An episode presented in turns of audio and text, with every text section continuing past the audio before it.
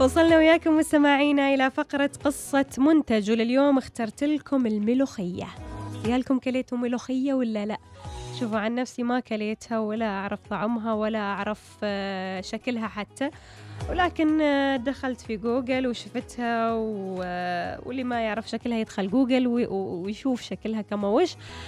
آه أخبركم عن تاريخ الملوخية مستمعين. يقولكم الرواية الأولى تقول أن القدماء المصريين عرفوا الملوخية بعد أن وجدوا أوراقها تنمو على ضفاف نهر النيل ولكنهم لم يقبلوا على أكلها لاعتقادهم أن نبات سام وكانوا يسمونها خية. تخيلوا. وعندما احتل الهكسوس مصر أجبروا المصريين على تناولها لإهانتهم وإذلالهم بتناول النبتة السامة. وكانوا يقولون لهم ملوا خية يعني كلوا خية. وبعدما تناولها المصريون وظنوا أنهم ميتون لا ظنوا أنهم ميتون لا محالة اكتشفوا أنها غير سامة وأنها تصلح للأكل وتناولوها فيما بعد ولكن بدون طشة أو تقلية.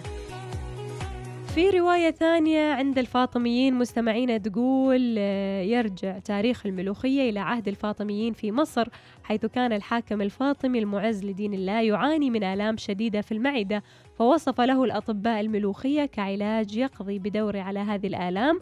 وبالفعل شفي بعد ما أكل الملوخية فأراد أن يحصر تناول هذه النبتة عليه وعلى حاشيته فأطلق عليه ملوكية أي أنها أكلة الملوك فقط.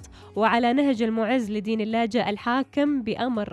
آه الله لحكم مصر وأحب الملوكية حبا شديدا. وكان المصريون قد سمعوا عن هذا الطبق الملوكي وتطلعوا إلى أكله. فأشاع الحاكم آه، بأمر الله بين المصريين أن هذا النبات سام حتى يبتعد عن تناولها عامة الشعب ويست ويستأثر بفوائدها لنفسه. وكانت الملوكية مستمعين تزرع في حديقة آه، القصر على أن ذات يوم وكان يشرف على طباخه وهو يعد له وجبته المفضلة سقطت الملوكية وهي ساخنة على قدميه. فثار وغضب الحاكم وخرج شهيقة بصوت عالي خوفا من سخونة السائل. وهذه طبعا إحدى الروايات عن سر ارتباط الشهقة بالملوخية. يقولكم لما المصريات لما يسووا الملوخية آه لما يضيفوا تقلية الثوم إلى الملوخية آه يصدروا صوت الشهقة. وهذه الشهقة مستمعين بسمعكم إياها اللي كذا. تشهق عادي. أسمعكم لها هذه الشهقة. استعد يا ونيس استعد دي عملية مش سهلة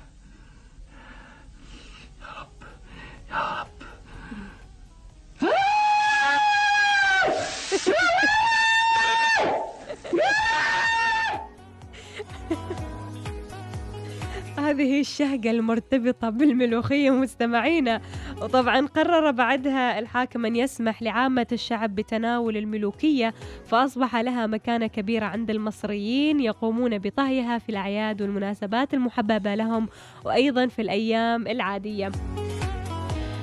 فبعد ما أجاز الحاكم بأمر الله للمصريين تناول الملوكية قرروا أن يرجعوا تسميتها إلى ما كانت عليه في عصور الفراعنة فعاد اسمها ملوخية. بما أن مصر في وقت حكم الفاطميين عرفت الكثير من الأكلات والاختراعات والإضافات ذات اللمسة المصرية فقط فكر المصريون في إضافة تقلية الثوم إلى الملوخية. والفعل أصبح الملوخية طعمها محبب لدى جموع المصريين بعد أن, مص... بعد أن أصبحت بالتقلية. وطبعا هذه التقلية مثل ما خبرتكم يصدروا آه، يحرصوا على إخراج الشهيق بصوت عالي عند إضافة تقلية الثوم إلى الملوخية. وطبعا هذه الشهقة يقولوا إنها تساعد على عمل ملوخية لذيذة لا تسقط في الحلة ولهذا آه يسووا هذه الشهقة. يالكم جربتوا الملوخية ولا لا؟ شاركونا على سبعة واحد سبعة واحد واحد واحد صفر صفر.